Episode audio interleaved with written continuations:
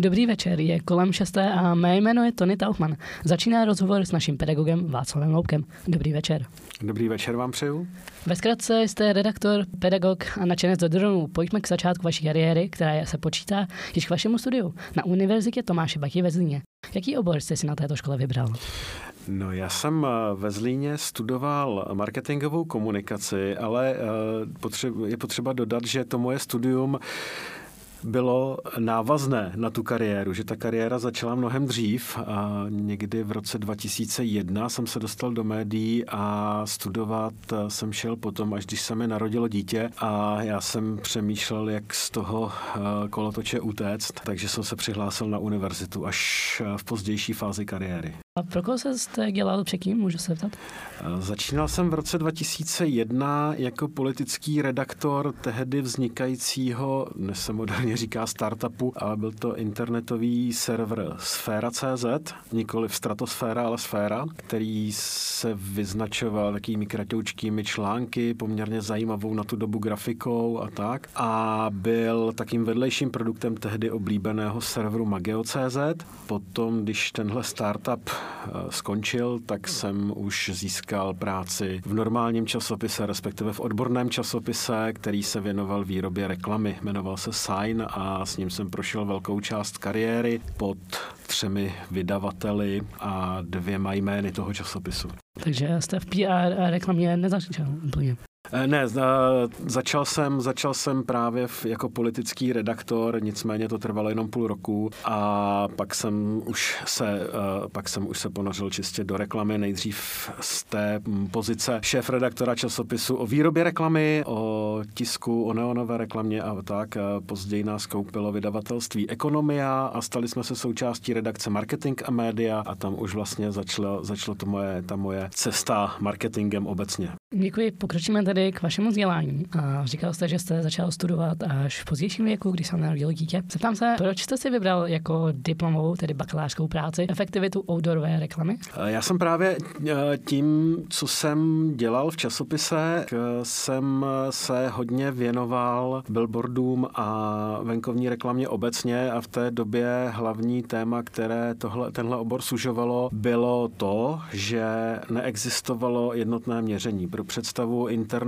všichni, co s internetovou reklamou pracují, znají zkratky jako CTA, CTC, CTP a podobně. Všichni víme, co s tím pracujeme, co tahle, tyhle zkratky znamenají, víme, za co platíme, kolik platíme, umíme to porovnat s jinou reklamou. To v outdoorové reklamě neexistuje. Jeden e, poskytovatel reklamních ploch vám uvede, že kolem jeho plochy projede 120 tisíc vozidel, vozidel denně, jiný vám řekne, že jeho plochu, e, jeho ploše věnuje pozornost 5 tisíc a vy ta čísla neumíte porovnat, protože každý používá jinou metodiku výpočtu. Ta data jsou naprosto neporovnatelná. Obojí jsou to čísla, ale nejdou vůbec mezi sebou porovnávat porovnávat. Tak eh, proto jsem se věnoval ve své bakalářce tomuhle tématu, aby jsme v podstatě zmapovali, co to znamená pro zadavatele a pro tu outdoorovou reklamu jako celek. Takže vlastně jste se věnoval už reklamě už v té době. Já jsem vlastně to, celou tu svoji kariéru s výjimkou toho půl roku eh, ve sféře CZ eh, věnoval reklamě a marketingu. Když se posuneme dál od vaší kariéry, vaším velkým koníčkem jsou i vozidla. A konkrétně, že je to 3-litrový šestiválec. Jaké vozidlo je vaším favoritem? tak eh, favorit, eh, můj favorit bylo moje první vozidlo, Škoda Favorit a od té doby jsem těch aut vystřídal docela, eh, docela hodně. Co se týče 6-litrového, teda 3-litrového šestiválce, tak to bylo BMW trojkové řady, který jsem si koupil jako takovou osobní radost, ale bohužel to auto už dneska neexistuje, není to mojí vinou, ale těsně potom, co jsem ho prodal, nebo těsně potom, zhruba půl roku potom, co jsem ho prodal, tak tomu novému majiteli odešel ten motor právě, takže to auto už je dneska ve šrotu, nicméně jezdil se s ním pěkně a e, v dnešní době aktuálně jezdím naprosto nudným rodinným autem Citroen C4 Picasso. Vrátil byste se k tomu? K tří litrů šestiválci e, asi ne, asi už bych se dneska nevrátil k tomu. E, respektive bylo by fajn ho mít jako druhé auto. Bohužel ekonomická realita není taková, aby si člověk mohl dovolit živit dvě auta. Navíc rodinné potřeby si vyžadují mnohem větší auto. Posloucháte rozhovor s pedagogem Vyšší odborné školy publicistiky Václavem Loupkem. Vrátíme se k vám zase po písničce. Nečekej až do pátku na nový rozhovor. Poslouchej od pondělí živé vysílání rádia Vyšší hlas. Jsme zpátky v rozhovoru s Václavem Loubkem, vedoucím oboru marketing a produkce médií. Od vašeho studia a koníčku se přesuneme k učení na naší škole, vyšší odborné škole publicistiky. Jak jste se na naši školu dostal a jak dlouhá cesta k lektorství to byla? Ta cesta byla v podstatě relativně přímočará, protože eh, v době, kdy já jsem se dostal k vyšší odborné škole publicistiky takhle. Ono je to ještě jinak. Já jsem vyšší odbornou školu publicistiky studoval. Poznal jsem tady svoji ex-manželku, matku mého dítěte, takže s tou školou jsem zpět už třeba 20 let skoro. Potom právě jsem nastoupil do toho časopisu o výrobě reklamy, kde tehdejší mojí nadřízenou byla paní Monika Hrubalová, která je poměrně výrazná osobnost českého výstavnictví a Monika Hrubalová jeden čas tady na škole byla jako zástupkyně pana ředitele Uherky roky a v té době mě požádala, jestli bych studentům nedělal občasné marketingové uh, přednášky jako externista. To jsem s radostí přijal, ta práce mě bavila, práce se studenty byla skvělá a uh, potom, když jsem skončil v zaměstnání, které jsem měl, tak jsme se sešli s panem ředitelem Uherkou a představili jsme si vzájemně svoje uh, postoje a zájmy a potřeby a dohodli jsme se, že tady nastoupím na plný úvazek a začal jsem tady učit. Takže ta cesta byla taková relativně kratoučká a hodně ovlivněná těmi lidmi, které jsem v životě potkal. Na Vošpu už tedy pár let učíte. Jak to ovlivnilo váš pohled na marketing? Mají na tom, řekněme, vinu i studenti? No určitě, protože studenti třeba daleko eh, lépe než my, eh, než my pedagogové umí pracovat se sociálními sítěmi. Je to jejich denní chleba, pro nás ne. My se vlastně jakoukoliv tu dovednost na sociálních sítích musíme učit, eh, často metodou pokus omyl, takže jednoznačně je to jako oboustra, je to oboustranná věc. Já se snažím studentům předat nějaké své zkušenosti, ale zároveň se snažím navnímat to, co studenti umí. A umí to poměrně hodně, takže je to, jak říkáte, máte. Eh, studenti jednoznačně ovlivňují můj pohled na práci. Eh, nikdy předtím jsem nepracoval s takhle mladou cílovou skupinou, protože dělám i, dělám i pro školu marketing, eh, online kampaně, takže musím zpracovat vlastně i s cílovou skupinou, která je od nějakých 17 let a nikdy v životě jsem s takhle mladou cílovou skupinou nepracoval, takže pro mě jako pro člověka, který mu je lehce přes 40, poměrně náročné najít vlastně nebo trefit se do jazyka cílové skupiny.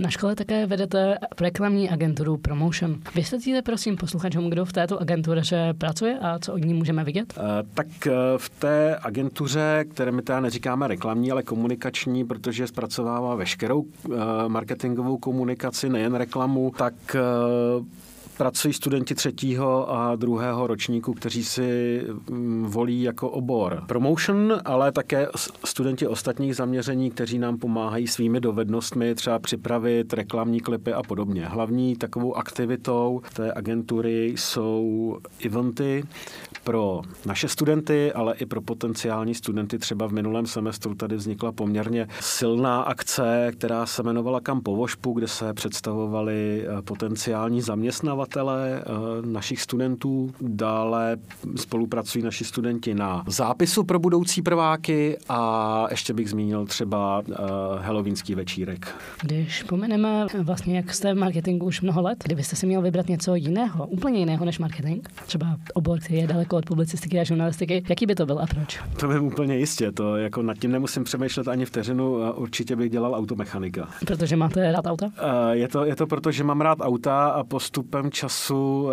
se to stalo vlastně takovým mým koníčkem a relaxem, protože uh, já si hrozně rád na autech vyměňuji věci sám, když je potřeba si opravit něco, co zvládnu, brzdové destičky, tlumiče a, tak olej, tak prostě to hrozně rád dělám sám a strašně rád bych se naučil, uh, ne naučil, strašně rád bych si vydělával tím, že budu opravovat auta. Případně úplně můj sen takový je zrenovovat si nějakého amerického veterána, nějaký muscle car. Řekněme, že k vozidlům se pojí i cestování. Mm-hmm. Vy jste nedávno převzal uh, cestovatelský klub Spálená a proslechá se, že jste upravil už uh, trochu, jak on vypadal. Trošku upravil, tak uh, on, je to, on je to taký facelift. On v podstatě spočíval v to, dříve v tom, že byl stanovený tým dvou studentů, který komunikoval, který komunikoval s potenciálními hosty a staral se o všechno. My jsme to jenom rozšířili s panem ředitelem o to, aby tuhle agendu vlastně převzali všichni studenti, kteří na kteří na ten klub chodí,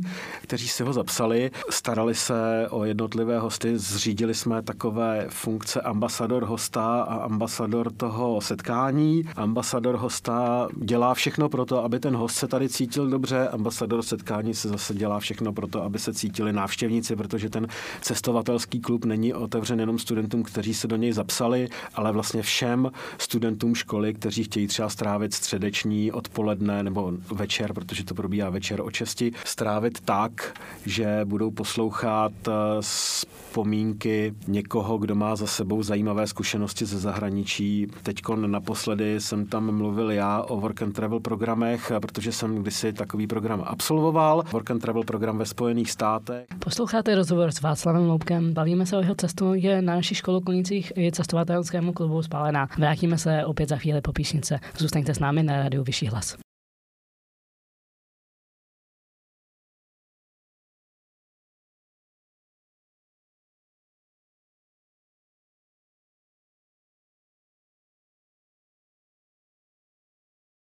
Rozhovory po 18. hodině na rádiu Vyšší hlas. Chceš slyšet víc? Nalaď živé vysílání rádia Vyšší hlas. Posloucháte Rádio Vyšší hlas a dnes je na vlnách rozhovor s naším odborným lektorem Václavem Loubkem. V minulém vstupu jsme se bavili o tom, jak jste převzal cestovatelský klub Spálená a tak se zeptám, jaké osobnosti do něj máte v plánu pozvat? To je náročná otázka poměrně, protože ten plán pořád ještě vzniká nebo vzniká za pochodu tím, jak ta změna eh, proběhla s novým semestrem, takže kromě toho, co už jsem zmiňoval, eh, paní, která strávila 15 let svého života prací v Irsku na poměrně zajímavých pozicích, tak máme plánu pozvat světoznámého horolezce lomeno fotografa pana kamaráda, který má za sebou zdolání i osmitisícovek. Máme tam v plánu člověka, který pomáhá na Ukrajině. Jestli si dobře vzpomínám, tak máme v plánu i nějaké cestovatelské celebrity, ale teď si nemůžu vybavit jméno, takže bych to možná asi utnul tohle. Vy jste vlastně už nakousl, že jste sám měl besedu v cestovatelském klubu Spálená. Zeptám se, jak dlouho jste v Americe byl? Já jsem strávil ve Spojených státech celkem půl roku v rámci tohohle programu. To bylo necelých pět měsíců, kdy jsem deset týdnů pracoval v dětském táboře, který eh, byl v Pensylvánii a zbytek času jsem cestoval po Spojených státech díky i tomu, že se mě tam ujali moji příbuzní, kterých jsem žil, takže jsem strávil pár týdnů v upstate New York, eh, to znamená na severně od města New York City. Eh, celý týden jsem strávil v New York City přímo, kde jsem se pohyboval pomocí domorodců nebo ve, s místními eh, lidmi. Pak jsem se ještě několikrát do Ameriky vrátil a procestoval jsem další části, včetně jako Washington DC až Floridu a Florida Keys. Takže jako Spojené státy jsou moje velká srdcovka, hrozně rád tu zemi poznávám, mám strašně rád místní obyvatele, byť se o nich říká lecos, ale jsou naprosto skvělí. Když teda teď mluvíte o těch místech v Americe, jaké je vaše nejoblíbenější, kam jste se třeba vrátil a proč? Vrátil jsem se do New York City právě, které je moje jako jedno z nejoblíbenějších měst na světě. To je naprosto neuvěřitelný svět. To označení Velké jabko přesně hovoří o tom, jaký je. Lidi všech národností, kde se tam všechno. Měl jsem to štěstí, že jsem díky příbuzným navštívil třeba i divadelní představení na Broadway. Eh, poznal jsem to místo z pohledu místních lidí. Záměrně jsem se pohyboval tam, kde eh, se turisti normálně nepohybují. Eh, zažil jsem ještě tam světové obchodní centrum před 11. zářím 2001, protože ta moje první návštěva byla v roce 2000. Takže eh, New York City jako takové je úplně úžasné místo pro mě, srdcovka, ale líbilo se mi třeba i na úplně opačném konci Spojených států na Key West, což je jako nejjižnější bod pevninských Spojených států. Tam se mi zase líbí kubánská atmosféra. Je to město, kde žil Ernst Hemingway, jeden z mých oblíbených spisovatelů, takže jsem navštívil jeho dům, kde žil a spoustu dalších, spoustu dalších míst tam právě v té zemi je výhoda, že ať v podstatě vás auto vykopne kdekoliv, tak tam najdete zajímavé místo. Mají lepší jídlo buď Češi nebo Američané? To asi, to asi nejde říct takhle. Já jsem eh, tam pracoval v kuchyni, takže jsem, co se, co se týče amerického jídla, tak jsem poměrně si přišel na své, ale já třeba nemám rád eh, typický český omáčky hustý, takže z tohohle pohledu jako česká kuchyně mi moc nevyhovuje. Naopak eh, ta americká zase je plná sladkého jídla. Veškerý pečivo je tam v podstatě sladký. A navíc nic moc jako typická americká kuchyně neexistuje. Když jedete na Floridu, tak ta kuchyně je ovlivněná právě tím latinským světem. Když jste na severu v New Yorku a v okolí, tak eh, zase spíš tím evropským. V Kalifornii zase nebo v Texasu je to mexický jídlo. Takže není, není, není asi, jak bych na tuhle otázku odpověděl. Eh, v podstatě já jsem člověk, který mu chutná všechno, kromě leča. V tom případě raději byste se přestěhoval do Ameriky nebo zůstal tady v Česku?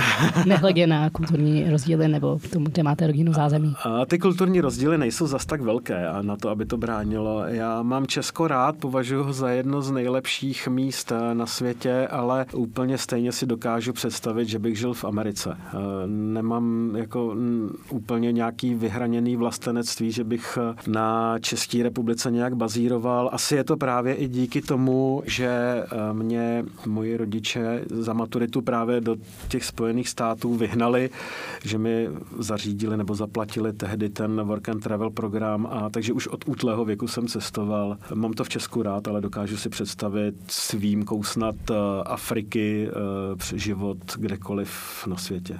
Když jsme u toho cestování, vy ještě tady vyučujete předmět cestovatelská publicistika. Snažíte se v něm třeba motivovat studenty, aby více cestovali a aby o tom psali, natáčeli? Jednoznačně. Jednoznačně eh, jedním z těch cílů právě je přesvědčit studenty nebo motivovat studenty k tomu, aby jednak cestovali a jednak to cestování prožívali. Protože jedna věc je věc někam třeba na dovolenou a druhá věc je skutečně to cestování prožít. Já, jak jsem říkal, tak jsem měl příležitost v té Americe poznat tu zemi očima obyvatel, díky tomu, že jsem se tam pohyboval v jejich společnosti. To mě naučilo právě koukat se na svoje cestování, ať je to kamkoliv. Snažit se tak, abych co nejméně vyčuhoval, abych nezapadl do davu turistů, ale snažit se tu zemi poznat a to se snažím předat i studentům. Aby se dívali na věci eh, svýma očima, unikátním pohledem, takže třeba první cvičení hned, které děláme v cestovatelské publicistice na prvním setkání je, že studenti mají za úkol najít najít nějakou zajímavost, kterou ostatní třeba nevědí o Chorvatsku, o kterým víme všichni všechno. V tom případě toto je konec našeho vstupu. Následuje písnička, my si chvíli odpočineme a zase k vám vrátíme. Zůstaňte v našeho pořadu. Chceš slyšet víc? Nalaď živé vysílání Rádia Vyšší hlas. Jsme zpátky po písničce u rozhovoru s Václavem Loubkem, odborným lektorem Vyšší odborné školy publicistiky. Bavíme se hlavně o cestování, o jeho kariéře a o jeho koničkách. Zeptám se, vy jste zmínil na konci minulého vstupu Chorvatsko. Sám jste v Chorvatsku někdy byl a jaký na něj má to názor?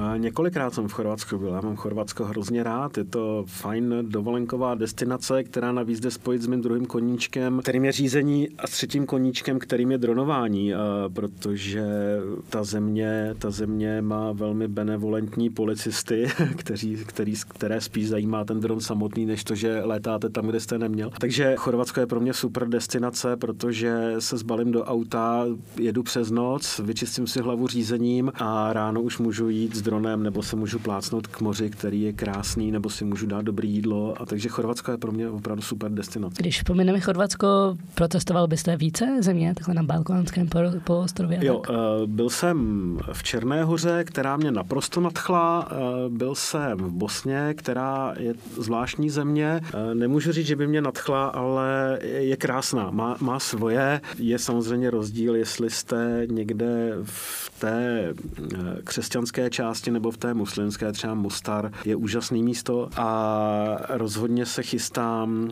rozhodně se chystám do Albánie, případně do Makedonie. Vlastně, když takto se cestoval po Americe, po Evropě, máte i, řekněme, celosvětové vybrané místo, kam jste se určitě chtěl podívat, i kdyby to mělo stát cokoliv? To asi eh, nemám úplně cestovatelský sen, takovýhle, já jsem si to splnil právě těmi spojenými státy, ale rozhodně, co mi chybí ve výčtu, tak je Anglie a Irsko, kde jsem ještě překvapivě nikdy nebyl, přestože to je naprosto snadno dosažitelný letadlem za pár eh, minut. Miluju Skandinávii, ale byl jsem jenom v Norsku a ve Švédsku, takže mi chybí Finsko, pak mám Pobaltské republiky, Litvu, Lotyšsko a Estonsko, bych se chtěl podívat. A dlou, ještě dlouho před válkou nebo před uh, vpádem Ruska na Ukrajinu byl můj cestovatelský sen Ukrajina. A to ne tak, jak se často jezdí podívat se do Černobylu a říkat tomu cesta za dobrodružstvím, ale uh, spíš krajina, příroda a města a památky. Když jste mluvil o tom Chorvatsku, jak jste tam vlastně létal s tím dronem a vlastně policistům to vlastně vůbec nevadilo, mm-hmm. je ještě nějaká z těchto zemí, kde se velmi dobře létá s dronem, třeba odkud jsou nejkrásnější snímky? No, eh, to záleží právě na tom, jaká je příroda. Krásná příroda je ve Slovinsku, kde se, kde se dá. Třeba takovým úplně typickým příkladem je jezero Bled, které má ostrov eh, s kostelem uprostřed, takže na, na okrajích toho, toho jezera jsou hory, eh, Triglav, takže tam jsou nádherné fotky od tamtuť. Chorvatsko je krásný, Černá hora, Bosna určitě taky, ale teď jsem byl třeba na stáži na Univerzitě aplikovaných věd Tomase Mora v Belgii, v Mechelenu. A ve chvilce volná nad ránem při svítání jsem si udělal cestu po třech hradech v Belgii a vyfotil jsem si je dronem. A jsou z toho taky krásné fotky, takže každá země má svoje, svoje cíle eh, pro dron. Důležité je jenom prostě najít si ten objekt, který člověk bude fotit. Takže vlastně vaším koníčkem i nejen fotografování s dronem, ale i to foťákem? Fotíte často? No, snažím se, ale eh, ten, ten dron mi to významně ulehčuje v tom, že nabízí právě ten úplně jiný úhel pohledu. Že když fotíte ze země, tak eh, musíte mít opravdu vycvičené oko, abyste našel pěknou fotku. Tohle přiznám se, že neumím, ale eh, s tím dronem je to výrazně snažší. Jak se říká třeba, když jedete na Island a vyhodíte foťák do vzduchu kdekoliv, tak vám spadne na zem deset krásných fotek, tak u toho dronu to v podstatě platí uh, taky tak. Vypustíte drona do vzduchu a sám o sobě ten pohled je už tak zajímavý, že pokud si uvědomíte nějaká základní pravidla kompozice a světla, tak uh, v podstatě nemůžete udělat špatnou fotku. Takže když vás zajímá tolik uh, letání dronem a jeho focení, šel byste třeba letět nějakým malým letadlem nebo paragliding? Já jsem uh, v podstatě od 14 let jsem si stavěl eh, simulátory letecké eh, jako počítač. Eh, utratil jsem za to strašně moc peněz a na základě té, tohohle, téhle mojí vášně, kdy jsem měl opravdu reálně na simulátoru dopravního letadla nalítáno několik tisíc hodin, tak eh, mi kolegové koupili uh, pilotní průkaz na zkoušku, takže jsem už uh, malou cesnu pilotoval. A byl by to taky jedním z možných vlastně povolání, kdyby se dělal marketing? Určitě by jsem chtěl být, nebo mohl by to být jeden sen, být pilotem, ale v dnešní době, byť to zní to povolání strašně romanticky a zajímavě, tak už v podstatě je to spíš jenom zodpovědnost a strašně moc času vyplněného mimo domov a na to už bych řekl, že jsem eh, příliš starý, protože mám rodinu a spíš dávám přednost tomu být někde usazený a zakotvený. Zeptám se ještě nakonec, měl byste pro studenty nějaké poselství nebo co si mají vzít z vašich cest a tak? No určitě a to platí o celém studiu a o celém životě. Mít oči otevřené a sledovat, co se kolem děje, učit se, poučit se a hlavně se nevzdávat. S lektorem Vyšší odborné školy publicistiky Václavem Loubkem se od mikrofonu loučí Tony Tauchman. Děkuji za rozhovor. Děkuji, mějte se krásně, ať se nám daří. Rozhovory po 18. hodině na rádiu Vyšší hlas.